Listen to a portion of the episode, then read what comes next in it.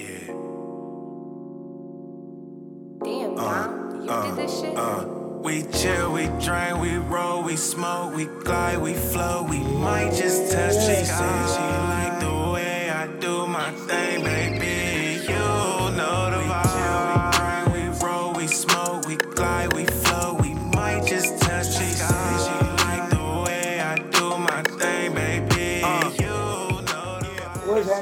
people? It's your boy Ice Cole, and you're tuned in to another episode of the Ice Cole Show. First things first, let's give you the quote Be who you are and say what you feel, because those who mind don't matter, and those who matter don't mind. That's from Bernard M. Baruch. Basically, man, be yourself. The people who mad at you for being yourself, basically, forget about them. And the people who care about you, they ain't gonna be, ever be mad at you for being yourself. Um, first things first, we didn't have any episodes last week. Um, I did have a lot going on. Um, I lost an uncle, rest in peace, Uncle Howard. Um, and my my nana, the most important person in my life, had surgery on her neck. So really, really, really busy week for me. Uh, week two, I had a lot going on in the NFL, but week three, I was able to focus and get right back to it. And I'm gonna provide, as you can see, I lost my voice, a lot of stuff yelling at the Cowboy game, but we are going to talk about the NFL, and we're gonna start um, breezing through some of these things because there's nothing much to really talk about with some of these games. First things first. Panthers versus the Texans on Thursday night, uh, September 23rd. The Panthers came and took care of business. Texans are a team who are expected to be on the bottom, a, a bottom feeding team this year, and also don't have Tyrod Taylor, who's looked absolutely amazing this year.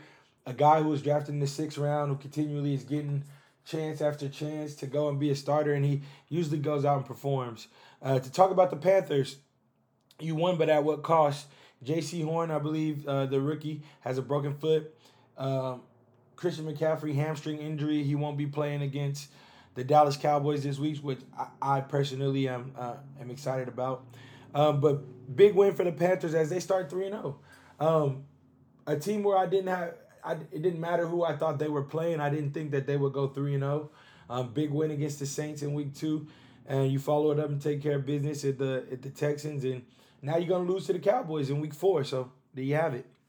Next, the Bills. Uh, Bills took care of business, man. Uh, Josh Allen has shown how special he is after that week one loss 32 completions, 358 yards, four touchdowns. Uh, Cole Beasley was amazing. And the Washington defense, which was said last year to be one of the better defenses in the NFL, you have Chase Young um, on the D line, who's amazing, hasn't been hasn't been who we thought they could be this year. I mean, you give up 20 points to the Chargers, not a big deal. You give up 29 points to the Giants, and then you give up 43 um, to the Bills. So rough, rough, rough for Washington. You still have Heinicke out there playing. He's trying his best to keep the team in it, but you fall down to one and two in the division and tie with the Eagles for second. So rough, rough, rough for Washington as they look forward to bounce back next week. Now we got to talk about the Browns and the Bears. Um, at this point, I'm sure if you're an NFL fan, you've heard already. It was a crime what Matt Nagy did on that field uh, to Justin Fields. Um, a, a guy who's a mobile quarterback, his first ever NFL start, did nothing to make that man comfortable on the field. I think it was only like one or two design, designed runs. Um, I mean, he just dropped back with no offensive line and got crushed all game long. I mean, Matt, it's time for Matt Nagy to be fired. Um, he did the same thing with Mitch Trubisky. Not saying Mitch is the same caliber of player as Justin Fields by any stretch of the imagination, but Trubisky was a guy who could run and get out there and, and move his feet. And it seems like the offense was never designed for him to be successful. And we're seeing a repeat of that with Justin Fields now. And if I'm the owner of the Bears, how long? Like how long must I wait until what what how how many years does Matt Nagy have to run us into the ground until we decide, you know, hey, let's get rid of him? You make the trade for Camille, Khalil Mack years ago. You build one of the top defenses in the NFL, and you you literally get nothing out of it. So uh, now focus on the Browns. What a game by by the Browns defense. Uh, offense still left to me a little bit to be des- desired. But welcome back Odell Beckham Jr. And Odell looked great in his return, his first game in almost a year. Eight or five catches, seventy seven yards. A big shout out to Odell Beckham Jr. Man, it's good to have you back. The NFL is a better place when you're on the field. Uh, Ravens Lions. This is a game I bet on, and this is a game that, man, was incredible ending. I mean, Justin Tucker NFL record, 66 yard field goal, probably the best kicker I've seen in my life in my 26 years of being alive. Um, Ravens though. I mean, a game that they should have one handedly goes all the way down to the wire and Lamar Jackson. I think it's big to say with Lamar Jackson, though he struggled this game, he had a big interception late in the game. On fourth and 19, Lamar Jackson makes a play. He gets the first down, setting up Justin Tucker for the world record, and Justin Tucker nails it off the off the crossbar, and it falls in and hits the net. Just an amazing, amazing all around finish to that. To what it was, most would say more of a boring game, but it finished great. And I want to talk about the Lions a little bit because I love their head coach. Um, I believe his name is Dan Campbell. Um, I mean, the fire and the energy that he coaches his team with when he goes to the press conference, that's a guy where I'm sitting on my couch and I'm like, I would run through a wall for this guy. And I think we're seeing how the Lions just fight. This is the third week in a row where they just went out there and performed. They did lose to the Packers in week two, um, and they lost obviously in week one against the Niners. But they keep fighting and they keep pushing and they they keep clawing at a victory. And they're gonna they're gonna be in a lot of games. They're um, they're gonna force a they're gonna force a lot of teams to not cover this year as if you're a betting kind of person. And I really like the I really like the Lions the way the Lions are going out there and fighting. I like Jared Goff taking basically all the stuff people said about him and just going out there and trying to perform and, and he's not doing a terrible job. So I mean he's not he's still not a top tier quarterback to me, but he's definitely better than these rookies, better than some of these mid tier quarterbacks. I, I I like what Jared Goff is doing in Detroit so far. Colts Titans. Uh, Titans get a get a win in this one. Colts fall to 0 and 3, pretty much pushing them out of playoff contention. I mean, they're two games back in their division, but I expect Tennessee to to continue to improve and get better. I do not believe in Carson Wentz at all. Never have. Um, I just don't know what, what the Colts do. I think the Colts are at that point now where you might as well go ahead and try to rebuild and and and get and build your defense and build your offense back up and go that route because I don't see you contending at all. As far as the Titans, um, just sloppy, sloppy again. Tannehill only 197 yards, although he threw three touchdowns. He had two interceptions. Derrick Henry another 113 yard game, but the Titans haven't looked good at all in any game this year. They haven't convinced me that they're a, threat in any game this year, and I still think they're behind maybe one to two to maybe even three teams as far as a team I think come out the AFC. Maybe even behind like four or five teams because I, I I would say the Raiders will look better um, the Chargers have looked better. There's a lot of teams that look better than Tennessee this year so far. Speaking of the Chargers, big game against the Chiefs, big division game, winning, uh, going two and one, putting up 30 points. Mike Williams got me about 33 fantasy points this week. I mean, he was he's been amazing. If he if he doesn't get hurt, this year I expected him to have a breakout year, and he's showing it. Justin Herbert really likes him. He's a big target. He goes up against the ball. He's a physical receiver, and he just dominated in this game, scoring the game-winning touchdown uh, late in the game. Had seven catches, 122 yards, had two touchdowns, and added a two-point conversion. Justin Herbert, four touchdowns, no interceptions. And let's talk about the Chiefs. The Chiefs are now one and two for the first time ever, last place, sole sole ownership of last place in the AFC West. First time in Patrick Mahomes' career. Um, am I worried about the Chiefs? Not at all.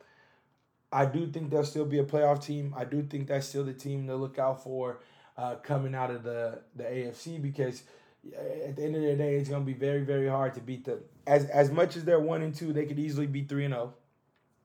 Um, but Mahomes, what I'm seeing from Mahomes is, I won't say regression, but just the no look pass he threw. It wasn't his fault. That was an, an interception. The guy dropped the ball. But even the throwing off his back foot is a rule in the NFL. You know, you never throw off your back foot, so across your body.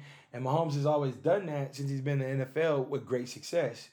Well, basically they lost the game because he made a back foot throw to Travis Kelce, and it surrounded in coverage. He overthrew him, picked off. Then you have the Chargers go down fourth and four. They're gonna go for it, get a false start. Fourth and nine, they still go for it. A very questionable uh, pass interference calls get them the touchdown, and then with thirty something seconds left, we I still expected Mahomes to go out and win. Uh, I had money on Mahomes, so basically the Chiefs cost me about seven hundred dollars this weekend. Um, didn't lose seven hundred, but lost opportunity at seven hundred. I just think um, I just think the Chiefs have to understand that you can't turn it on and off. Um, it didn't work last year um, to win a Super Bowl, though they had some injuries, and it had after three weeks you're one and two, and your first halves have been terrible. I mean, it just is what it is. I don't know what it is. They can't get it going in the first half. Uh, praying for Andy Reid, by the way, that he's okay. Uh, he had got carted off um, after that game and so on and so forth. So praying that for Andy Reid and his health moving forward, but it's all around just a really really rough game, rough rough game for the Chiefs in this one. Uh, nobody scored in the first quarter. Chargers put up 14 points in the second half to the Chiefs only three. Chiefs put up 14 points in the third quarter, but they give up 16 in the fourth and only score seven to lose the game. Uh, Chiefs got to win. Chiefs have, have to, have to put this together, have to get the ship righted, have to take care of business if they want to be have a chance at the number one overall seed, have a chance to win their division. You don't want to fight for a wild card spot in the AFC, especially with the Raiders being three and zero, oh, the Chiefs being two and one, the Broncos being three and zero, oh. and that's just in your division. You also got the Ravens being two and one. You got um, other teams in the AFC. I don't want to go through every team, but it's just not looking good right now. Uh, if you're a if you're a Chiefs fan, you, you gotta pick you gotta pick it up and put it together. Uh, Saints beat the Patriots. Not much to talk about here. I don't expect people think the Patriots are going to be really good this year. Um, I don't per se. Mac Jones three interceptions, 270 yards. Jameis Winston another game where he's only 13 for 21, 128 yards. Didn't do much. Didn't have to. Defense took care of business. He had two touchdowns. Kamara did what he was supposed to do. Um, beautiful play by Kendrick Bourne, I must say, uh, for New England Patriots. Tiptoe, tiptoe down that sideline, reached the ball in to get the touchdown. But Saints are a team I had as a sleeper going into the NFC uh, playoffs, a team that I believe could beat anybody in the NFC, and I don't know how I really feel about them now. Um, one week one you look great, week two you look absolutely terrible. Week three, you don't really look good on offense. You go against a rookie quarterback, and your defense kind of saves the day for you. Um, Saints are iffy right now, and I and I think uh, I think I if I'm if I'm Sean Payton, maybe Jameis Winston is in the future. Um, and maybe I'm looking at trying to see if I can get a Jared Goff. Um, see if I can get a, a Jimmy Garoppolo. Um, one of those guys, one of the guys of those natures, because I think in a different setting with a different quarterback, this Saints team could be a Super Bowl contender. So there's that. Falcons Giants, not much to talk about here. The Falcons get their first win, two bottom feeder teams um, that aren't going to do a goddamn thing this year. It was the battle of the unbeaten's. Once somebody had to win, it could have ended in a tie, but Falcons ended up getting a game winning field goal. And this is another uh, another heartbreaking loss for the Giants, man. New York football team uh, got killed in week one by like 14 points by the Broncos, but lost to a game-winning field goal against Washington after a, a, a what is it, offsides, basically giving the the Washington team another kick. Falcons another game-winning field goal that cut that comes back to bite you. But like I said, two bottom feeder teams. Next, Bengals and the Steelers. How about Joe Burrow and Ja'Marr Chase, huh? How about that Gold Tigers? I'm a big LSU fan, and I love Joe Burrow. I love Ja'Marr Chase. Shout out Justin Jefferson out in, in Minnesota as well. But for what was talked about about Ja'Marr Chase, his drops, him not looking good in camp, um, throughout the preseason, so on and so forth. He's got four touchdowns in three games. He's absolutely taking the top off the defense repeatedly. He's opening things up for Tyler Boyd, opening things up for Tee Higgins. Joe Mixon is still running the ball really hard. I think he's second in the NFL in rushing, just taking care of business. And I mean, you, you, I mean, what can you say? The Bengals team is two and one. Uh, they're a full game above Pittsburgh in this division. They're tied with the Ravens for first place in this division, and they just all in all, man, they really look like a good team.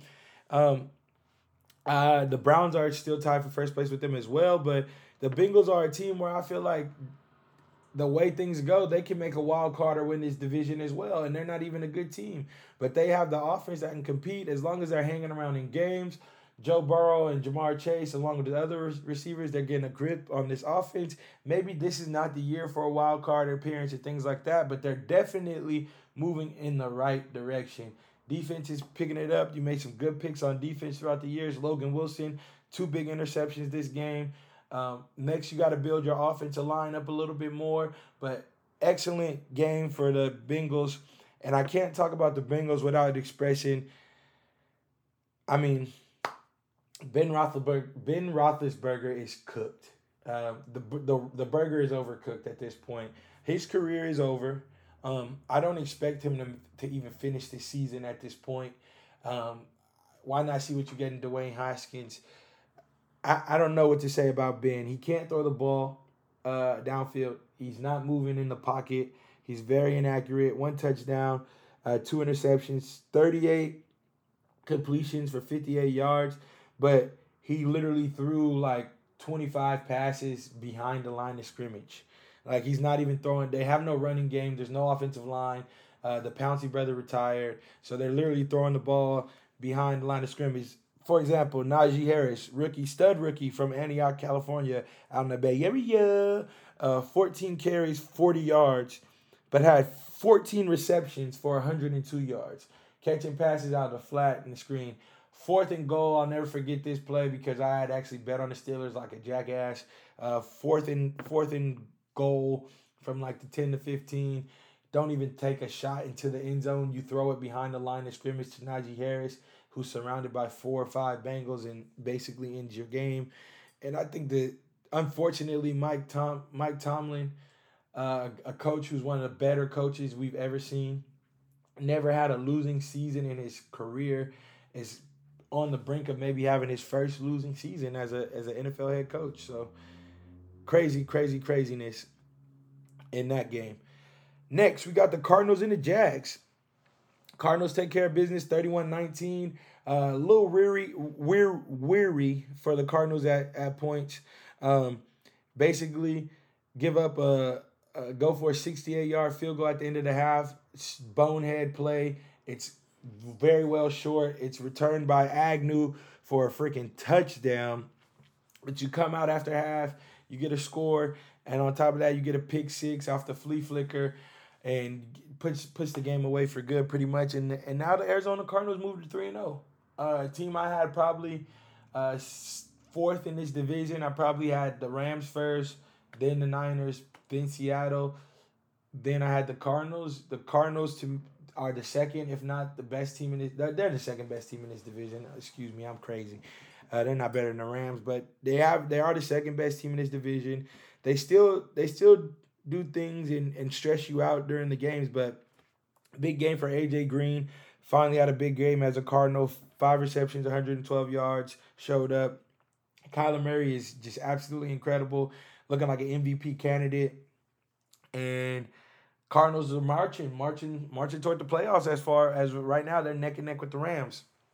For the Jaguars, Trevor Lawrence has thrown about six interceptions in the first three games. He hasn't gotten a win. Uh, these these are his four, three straight regular season losses, which is obviously the longest streak. I think he's only lost one regular season game before he joined the Jaguars, and Urban Meyer just looks unprepared.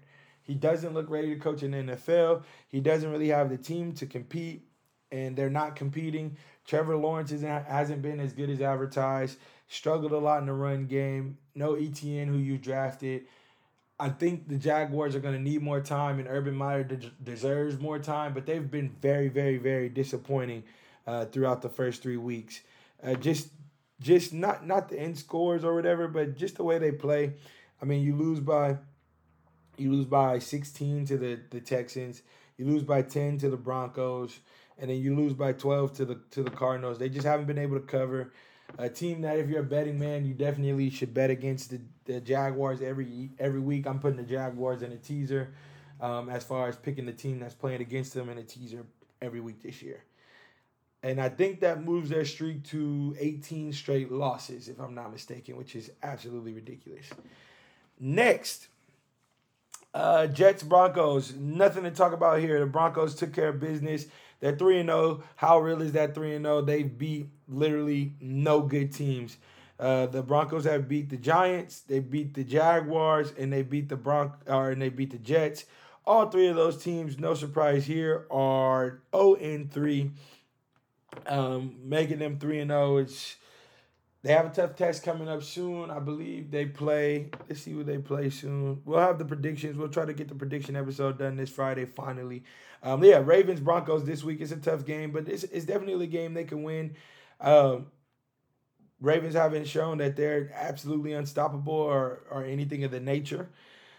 Uh, Jets, man, Jets suck.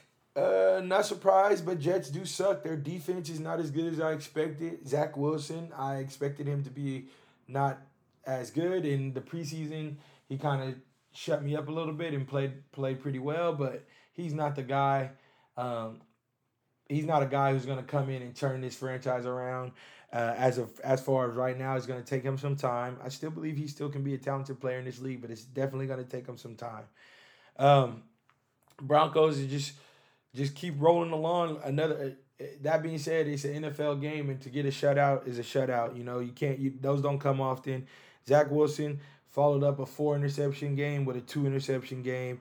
Couldn't get anything going on the ground. Just just an all around bad bad game for the Jets in this one, and they they get beat again. Uh, the Raiders. Raiders three and zero oh for the first time and God knows how long. Maybe I think last year they were close. Another overtime win for the uh, the Las Vegas Raiders, uh, beat Miami thirty one to twenty eight. Uh, credible performance from Derek Carr, 386 yards, leading the NFL in passing yards, I believe, two touchdowns. Peyton Barber filling in for Josh Jacobs, 23 carries, 111 yards in a TD. Bryan Edwards, three catches. Um, I mean, they took care of business. The game went overtime. The Raiders got a, a field goal. Uh, Brissett filling in for Tua Tagovailoa played great. Um, did did the best he could to re- lead his team to victory, scoring on uh, fourth fourth and goal with no time left on the clock. Being able to run it in, get the touchdown. Not only get the touchdown, run a play, get the uh, two point conversion to force overtime. Your t- defense gives up three in overtime. You get the ball back on the long fourth down play, or I believe a fourth to third down play. You throw it to Gesicki, you get down there and get a field goal again. And then after that, uh, obviously, you know, the Raiders go down and score. Nothing you can do about it. But shout out Jacoby Brissett going out there, doing the thing, keeping his team in it, and literally fighting, fighting to the end. Uh, Dolphins dropped to one and two, but they're in the division with uh, Buffalo, uh, who's two and one. They're in a division with New England, who's one and two, and they're in a, a division with the lowly. Um, what's the third team in that division? Ah, it's a it's a it's a team that isn't it is the, the, the, the, the, the it doesn't matter. There there's another team in that division that I that's oh the Jets the Jets the zero oh and three Jets so they're only a game out of first place still and Dolphins have a little bit more of a favorable schedule than um, the Buffalo Bills so they're not all out of it yet but this is a game that they really really really wanted to steal on the road had a chance to steal just couldn't come up with it. Um, next, we got the last four games. We'll we'll start with Seattle and and uh, Minnesota. Another Seattle uh, lost two losses in a row. Russell Wilson did what he could, wasn't enough. Kirk Cousins took care of business, but the star of this game to me was uh, uh, Mattison. Alexander Mattison filling in for the injured Dalvin Cook. He came out there and he just performed.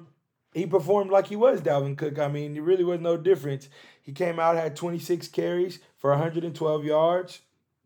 Also caught the ball out of the backfield. Six caught six of eight targets for 59 yards. Unfortunately, wasn't able to get a touchdown, but he helped the Vikings move the ball up and down the field all game long. Kirk Cousins took care of business himself, 323 yards. Jet Jefferson, Justin Jefferson, go Tigers. He had over 100 yards receiving and a touchdown in this one.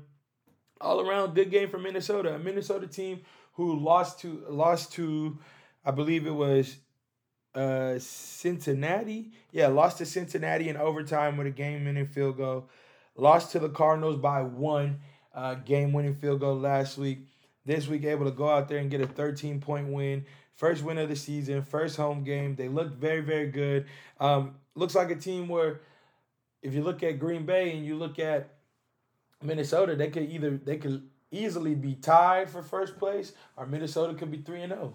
Um, just just the, that's the way it crumbles in the NFL, and people are gonna, you know, it's week one, week two, week three, and so on and so forth. When we get to week eighteen, and the one game separates uh, separates you from making the playoffs, winning your division, or fighting for a wild card, we go we'll go back and think of losing by one to the Cardinals, losing by three to the Bengals. So gotta you gotta you gotta make it count, man. If you you gotta you gotta go out there and try your best to win every game, and when you're close, you gotta do everything you can to win. Um, we talked about the Seahawks and the Vikings, so let's jump into that division, uh, stay in that division, and talk about the Packers stealing one from 49ers. Um, my biggest takeaway from this game on both sides Green Bay is not who we think they are. Um, they're not as talented. They're very dysfunctional. Um, their defense uh, is not what it used to be, or not what it was uh, maybe last year or two years ago when they started to really show themselves. Um, Aaron Rodgers, as great as he is, he's still he's still a little rusty. It's still going to take him some time to find his rhythm.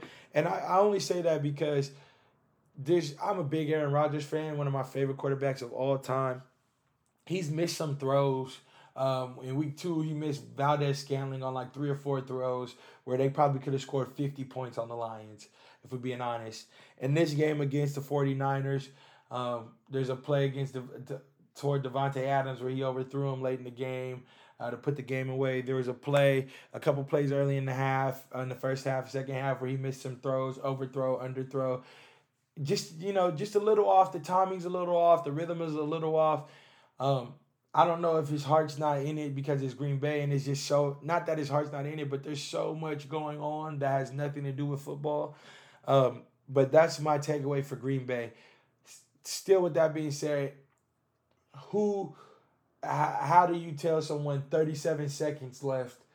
Um, no timeouts is way too much time for Aaron Rodgers, and, and it proved to be way too much time for Aaron Rodgers. Mason Crosby goes and kicks a field goal, game winner, game over. Um, now the Niners, the biggest takeaway is Jimmy Garoppolo should not be the starting quarterback in San Francisco. Um, it just is what it is. Uh, the fumble he had a fumble, a terrible fumble where he tries to throw the ball. He spins away from the hit, throwing the ball behind him, fumbles the ball away, giving it to Green Bay, killing the drive. Um, there's a, a intentional grounding that the referees didn't call at the end of the first half, um, which would have probably took seven points off the board for the San Francisco 49ers um, after Trey Lance was able to come in after the play and, and run it in. Um, just time management, game management was not smart at the end of the game. You have 40 something seconds on the clock. You have the ball at the five, six yard line, whatever the case may be. There's 12 seconds on the play clock. You have all three timeouts, as well as the clock is running. Why not run the 12 seconds off and hike the ball with 37 seconds left? Or run the 12 seconds off, call timeout, then you go out and hike the ball. Because my thing is this if you it, it, when people say use check should have failed or anything like that, I think when you have the opportunity to score, you score, um, because your defense should be able to make a stop. But in that situation, you get all the way down the field. You're sitting in, in goal to go. There's 37 seconds left. You're down uh, six points.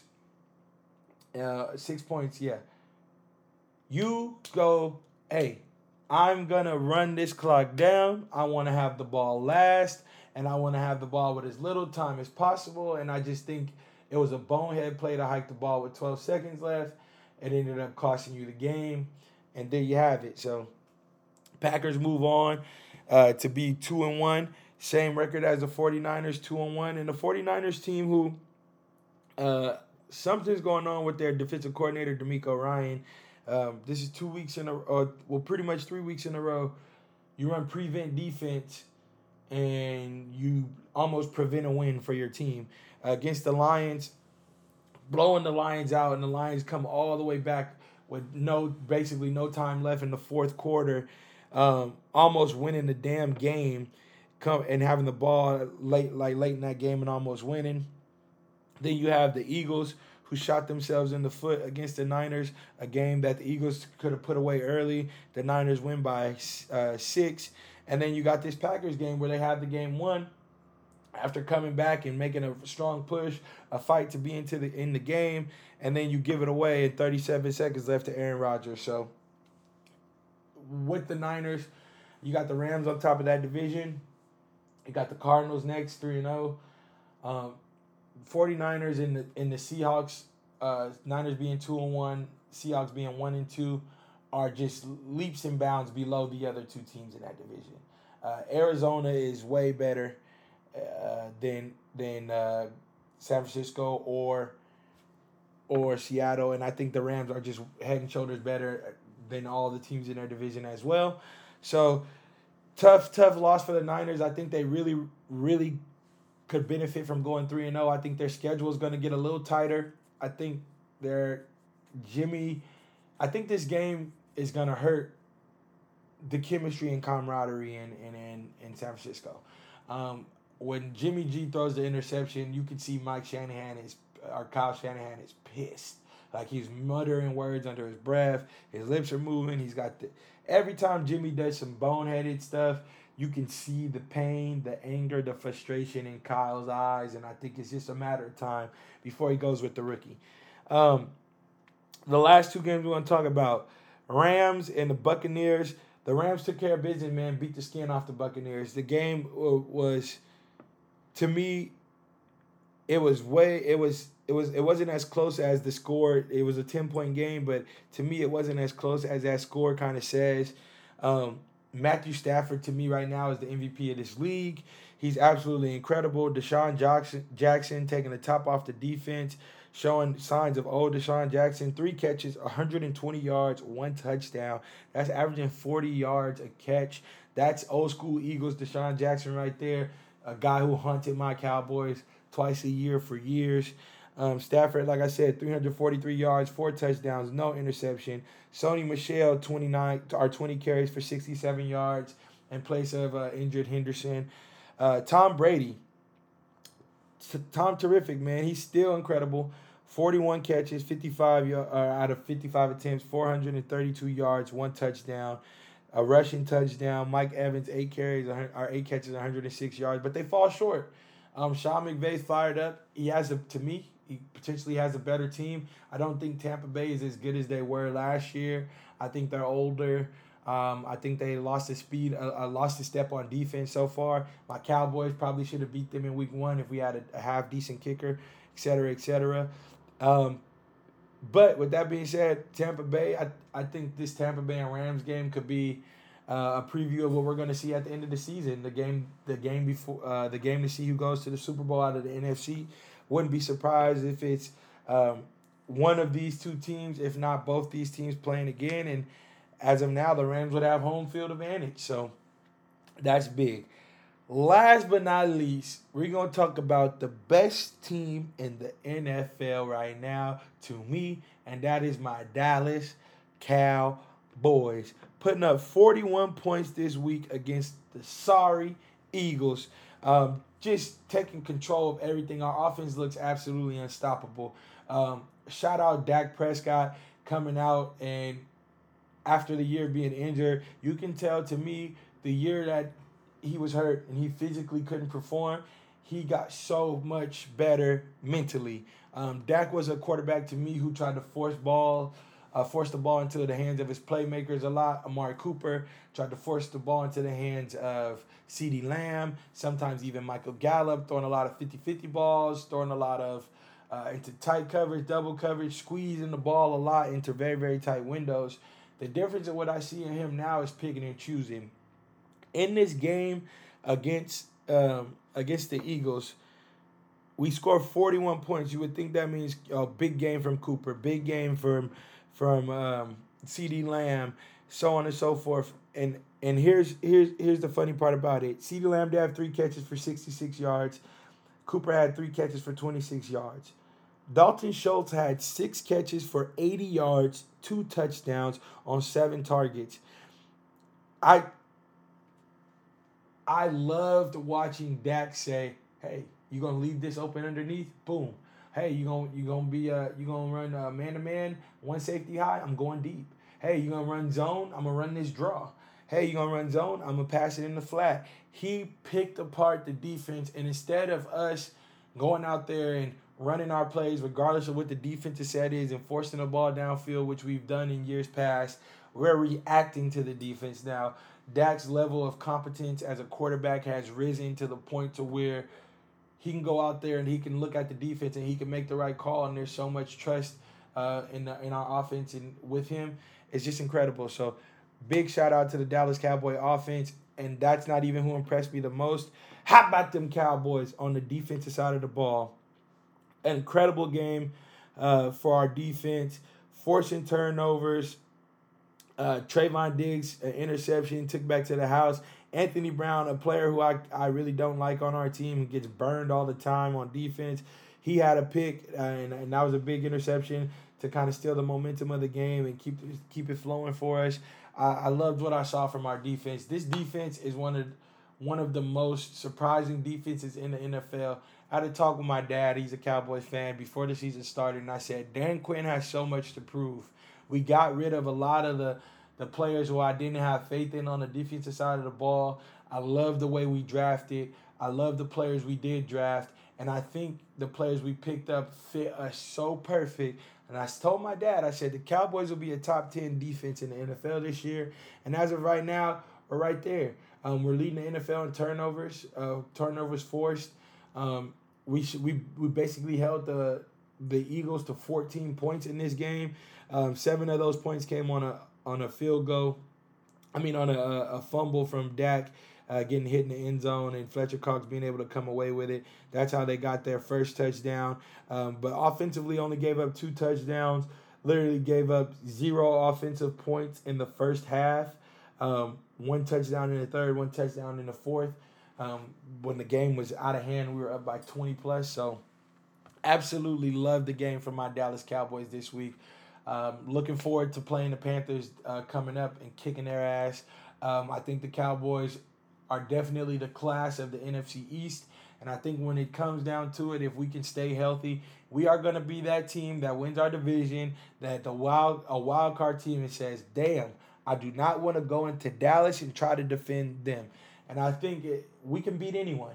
I think we can beat the Green Bays of the world. I think we can beat um, can beat the Arizona Cardinals of the world. I think we have just as much talent on the offensive defensive side of the ball as teams like the Los Angeles Rams. Uh, Trevon Diggs is one of the best corners in the NFL in year two, and there's no goddamn doubt about it. He's top five, top top five to top seven corner in the NFL right now.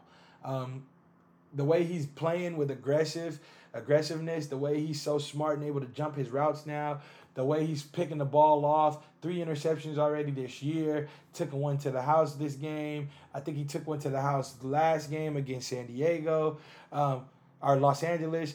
Big, big, big shout out to my defense. And I can't talk enough about Micah Parsons, a guy who we weren't going to draft. Um, it was very, very clear for Cowboy fans. Um, and as a Cowboy fan, I wanted Patrick Surtain as well. Um, Jaycee Horn, I was like, well, if JC's if they take Surtain and we get Jaycee, that's fine as well. But I really, really thought we needed a corner.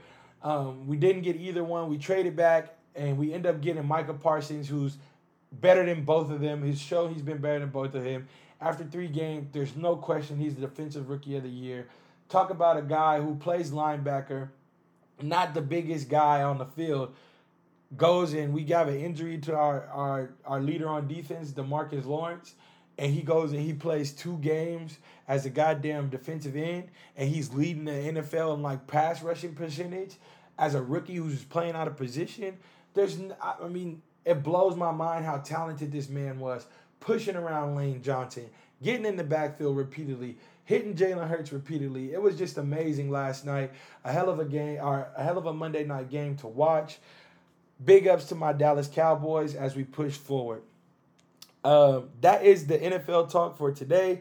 We're going to talk a little bit about uh, a little bit about some NBA. We had media day. Um, we had Karl-Anthony Towns talking about Minnesota and the things he's been through in Minnesota. Um, the firing of the head coach the, of the uh, Flip Saunders dying. Flip Saunders' son, uh, Ryan Saunders, getting fired. Uh, losing the GM all the time. You just lost Aldrick Rosas. They're trying to trade your best friend on the team he's been through so much with Minnesota, and he just the way he detailed it, I think it put a lot of things in perspective. People don't understand like what goes into success in in these sports and at this high level, and they will diminish you as a player. Um, they talk about Karl-Anthony Towns is not talked about as one of the greatest big men in our game right now. Uh, who's better than Karl-Anthony Towns? I mean, Jokic, maybe, um, depending on the time, maybe.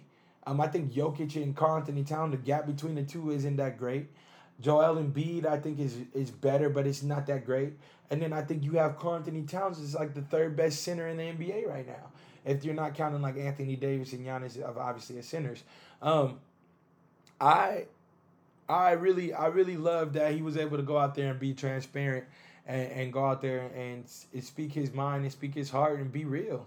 You know, he didn't care he didn't care how it would be perceived. He didn't care what people would think about him or how mad the Timberwolves might be at the things he said. He was candid. He was honest, and he spoke his mind. And I respected, I respected that a lot. And uh, and KAT has earned a lot of respect for me this year. Um, next thing I want to talk about um, is Damian Lillard. Uh, Damian Lillard going up. Actually, we'll, we'll, we'll talk about Damian Lillard last because Damian Lillard ties into the vaccine uh, that's probably the biggest topic in the NBA right now. So we'll talk about the Sixers. Obviously, Ben Simmons wasn't at media day. Um, obviously, Ben Simmons has reported he's not. He doesn't want to play for the Sixers, and things are getting uglier and uglier and uglier as time passes. Um, I want to say this. I've seen a lot of things. Uh, shout out even uh, Pierre Pee Wee the Plug from Through the Wire. Uh, check out their podcast and things of that nature. Uh, he his YouTube he made a video saying Ben Simmons has all the leverage, and I disagree. I disagree hundred um, percent. Call it what you want, man. If I'm the 76ers, Ben Simmons ain't moving the whole year. I want to see how much money you're willing to lose. How much money are you willing to pay? How bad do you not want to play here? Because at the end of the day, you can't trade Ben Simmons away. Ben Simmons, if you really want to leave Philadelphia, your best bet was to shut up publicly Shut your damn mouth. Express privately the same thing you're expressing publicly and let your values stay the same so that way you can actually move. Because if you're Philadelphia, it makes no sense for you to trade Ben Simmons away um, for for players that are not going to make you a championship team because Philly right now is a championship contender. They're contender for the best team in the East.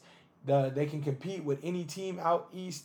Uh, if Ben Simmons is has confidence in attacking the ball and shooting the ball and can hit free throws at, at, at a decent clip, they're probably in the finals last year, or at least in the Eastern Conference Finals. They definitely don't lose to the likes of Atlanta. Um, no shade to Atlanta. So I just think Ben Simmons to me is he's I lost I just I don't like Ben Simmons as a player anymore or really as a person. Um, I just don't like the way he handles himself in this situation.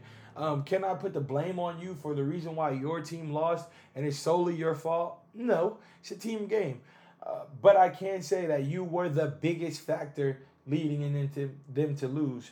Consistently, you haven't shown the ability to shoot the ball. Consistently, you haven't put in the time or the effort during the season, during games, uh, before leading to the playoffs or in the playoffs to prove or show or make yourself a threat on the floor to shoot the ball. Instead of you working on yourself because you have been the problem, you decide to get your panties in a bunch and complain about your about your franchise and people talking about the comments that the Sixers made. Yeah, when you ask me what if you asked anybody in goddamn America what that watches the NBA, what was the turning point in the game? I believe it was the game seven against Philly or against Atlanta. Uh, the, the turning point of the game when they asked Joel Embiid. Yeah, to me, the turning point was when Ben Simmons had a wide open dunk or layup and passed it to a guy who shoots free throws just as bad as he did. And instead of getting two points, you get, I think they got one, maybe none. I think that was a turning point in the game too, Joel. I don't think that it's wrong for Joel or wrong for Doc Rivers or wrong for anybody with two eyes and any kind of basketball knowledge to point out the fact that, hey, Ben Simmons, that was corny as hell. And I think it's the entitled act of him thinking that, well, this and that, well, I'm gonna do this and I'm gonna go here and I'm gonna do it's like God, bro, put the work in. You are not LeBron James who did everything for Cleveland and Cleveland wouldn't build around him. You are not Damian Lillard, who's doing everything in, in Portland and they won't build around him. Um, I don't understand. I, I don't understand. I don't understand at all. That being said, Ben Simmons is still an elite player. He's still an all-star caliber player. He's still an all defensive first team kind of guy. He's still one of the best playmakers in the in, in the NBA. He's one of the fastest guys with the ball in his hand. He can go downhill in a fast breaking transition. He's pretty much unstoppable but you're not going to win a championship the way he plays basketball. The way he plays basketball and his deficiency deficiencies, especially in the playoffs, is not going to help any team he's on unless you're trading Draymond Green for Ben Simmons. To me, that's a great move for Golden State. That's a smart move. You get a younger, more athletic uh, version of Draymond Green. You also get but if I'm the Sixers, the Sixers, there's no way in hell I'm taking that deal. Um, so just you just between a, a rock and a hard place. But I do not like I do not like the way Ben Simmons has handled this offseason. I do not I do not like the way Ben Simmons has handled his progression in the NBA as far as his shooting progression. Um, literally, it's held his team back repeatedly, and now um, his teammates try to fly to LA to see him. He, he doesn't want to talk to him. He's saying things in the media. he doesn't want to play with Joel Embiid anymore which is who who says that? Like Joel Embiid, like we talked about earlier, arguably one of the best centers in the NBA. Uh, probably would have won MVP last year if he would have been healthy and played a lot, uh, played all his games. So, who I, it just the silliness of Ben Simmons, man. The silliness of Ben Simmons is just it doesn't cease to amaze me. And last but least, last but definitely not least, we're to talk about Damian Lillard. We're to talk about Bradley Beal. We're to talk about Kyrie Irving. we're to talk about Jonathan Isaacs. And we're to talk about the COVID vaccine all in one. This is coming from a guy who got his first dose literally yesterday. Um, I do not see the problem with getting vaccine. Um, I didn't get the vaccine for a long time for my own personal reasons, but never because I just was uncomfortable. I, I mean, I have no problem saying I was uncomfortable with the vaccine. I don't want to make this a political or vaccine conversation. You do what you want with your body. I do not. I do not look at people who aren't vaccinated different. Um, you don't if you're uncomfortable getting the vaccine, you're uncomfortable. Some people don't like shooting things in their body. It just is what it is. I don't get the flu shot. Um, that being said, it's the false information, it's the false narratives, it's the ignorance that comes out of people's mouths when they're defending this vaccine. Um, talking about Bradley Beal. Uh, Bradley Beal made the comment of uh, basically people who are getting vaccinated, why are you still getting COVID? And it's like, Google it, bro. Like it's common sense why you get the vaccine is not supposed to stop you from getting COVID. The vaccine is supposed to stop you from dying from COVID. To help when you spread the virus, you don't spread a, a more deadly version of the virus. Um, and I just think like it's ignorance. And I think there's a fine line between forcing someone to do something and and judging people off their decisions. You know what I'm saying? Like, I think the NBA is wrong. I think a lot of people are wrong um, condemning these people who don't want to get the shot. If they don't want to get it, they don't want to get it. If Bradley Beal's like, hey, I don't want the shot because I don't want it, I have nothing to say about it. Kyrie Irving talked about it. It's a private decision that I don't want to discuss. I have every right not to discuss it. Uh, Jonathan Isaac, he says mom works in healthcare. Just after his research, him already having COVID, which was my thing. I had already had COVID. I was unsymptomatic. I already have the antibodies, um, so on and so forth. So to me, what's the real benefit of me getting the shot if I already had COVID and I had the antibodies? But you know, it's the safe thing to do. It's the smart thing to do, in my opinion, to protect myself protect my family. Jonathan Isaacs has a different way to go about it, and that's fine, and I respect his opinion. But please, please, people with a platform, Nicki Minaj's of the world, please, please don't open your mouth to spew ignorance.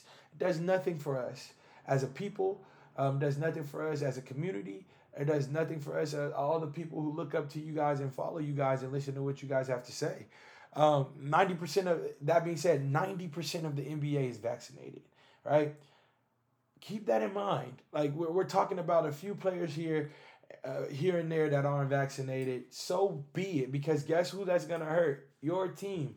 Um, what's uh, I believe New York Knicks, the uh, Brooklyn Nets as well. Golden State, Sacramento, Los Angeles Lakers, Los Angeles Clippers. At the minimum, that's six different teams that right now have in place. Um, you cannot play if you don't have the vaccine. Um, you will not step on the floor. Andrew Wiggins, you will not step on the floor without that vaccine. Not only will you not be able to step on the floor and play in those games with the vaccine or any area that has those kind of laws, you will not get paid for the games you don't play without the vaccine. So, no, they're not forcing you to get it, but God, they're making sure like you got to be, you got to really believe in what you believe in to not think that. And then my own personal views of the vaccine is if they if they wanted to microchip us or anything like that, you go everywhere with your damn phone in your pocket anyway. You go everywhere with everything is technology. It's so easy to put a tracker in anything that's that has anything to do with any kind of technology. The way the cameras are, there's a camera on every street corner. There's a camera in front of every business. There's a camera in front of every red light. The government wanted to track you and find out where you went and what time you were there every single day. It's it's like 95% possible. Um, so I don't think they're microchipping us. Um, I talked about this and like bring it back to the way I look at it is you kind of talk about like think of like slavery, right? If COVID was coming out back in slavery and they had a vaccine or whatever, who you think would have got the vaccine first? The slaves, bro. like it's not because they would have been trying to kill their slaves, track their slaves, and try new experiments on their slaves. It would literally be because ain't nobody who owns a plantation want to go out there and pick their own cotton. So they're gonna make sure the workers and the people who provide the life that they want to live and, and provide the opportunity for them to be lazy and have their comfortability, they're gonna make sure that they get the they get the shot first and they're taken care of. And I think you you you're seeing that now in modern times. Like the government is not trying to kill off the people who gonna go work. Cause guess who's not guess who's not about to go uh, work at McDonald's? Uh, Biden. Uh, guess who's not about to go work at? Um, guess guess I mean like Jeff Bezos for for example. He's obviously gonna provide COVID vaccine vaccines for all his employees. He gonna make sure that if they want that vaccine, they can get it because guess what? The last thing he needs is an outbreak in his warehouses, and that way he can't make no damn money. It's it's not that deep, people. Um, people bring up Tuskegee. People bring up every. It's not that deep, people. Um, maybe just maybe there's an actual pandemic Maybe just maybe people are actually being sick.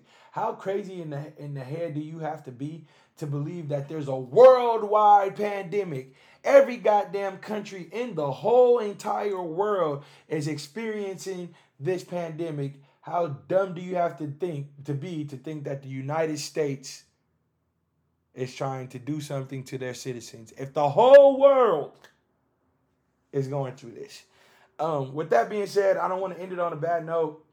But that is what's going on in the world right now. Um, baseball season is heating up as we get closer to the playoffs. We'll talk a little bit more about the playoff series as they end. I don't talk a lot about a baseball. Um, I don't watch a lot of baseball. It's just not what I do. Um, we'll talk a little about UFC as well. Uh, hell of a card this weekend. Ortega loses to Volkanovski. Um, almost chokes him out. Lost me some money, but I'm T-City all the way. I'm always gonna root for Brian Ortega. Um, Robbie Lawler beat the hell out of Nick Diaz, who was out of shape and looked like he don't ever need to be in the ring again.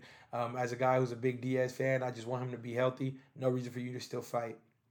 Valentina Shevchenko that just beat the skin off of uh, what's her name? Lauren Murphy, I believe her name is. I mean, just beat her, beat her ass, just beat her bad. Um, who else did I pick in this one? I had a couple more picks, but those are the main fights that I remember and I recall uh, watching that were really, really good. And I won some money off of UFC that night as well. That being said, I look forward to talking to you guys again on Friday. I know we haven't done our preview, our NFL preview show, um, not once this season. We didn't get to do a week one. Um, week two, I, like I said, I had a lot going on. But I promise to get to it either Friday or Saturday. You should have an episode um, where we talk about what's going on in in in, uh, in the NFL. We'll talk about the week four. We'll talk about who who I got predictions, what games that I think you should bet on. How am I gonna run my teasers this week as well? Uh, talk a little bit about who's been carrying me in fantasy as I squeak by and get a one point uh, a win by less than a point this week against my boy Davion. Um, we'll we'll talk a lot again on Friday. Thank you guys for tuning in. Thank you for always showing support. Please, please, please, please, please. I beg of you, please. Please share this show with someone. Please tell someone, just tell one person about this show. Share this show one time.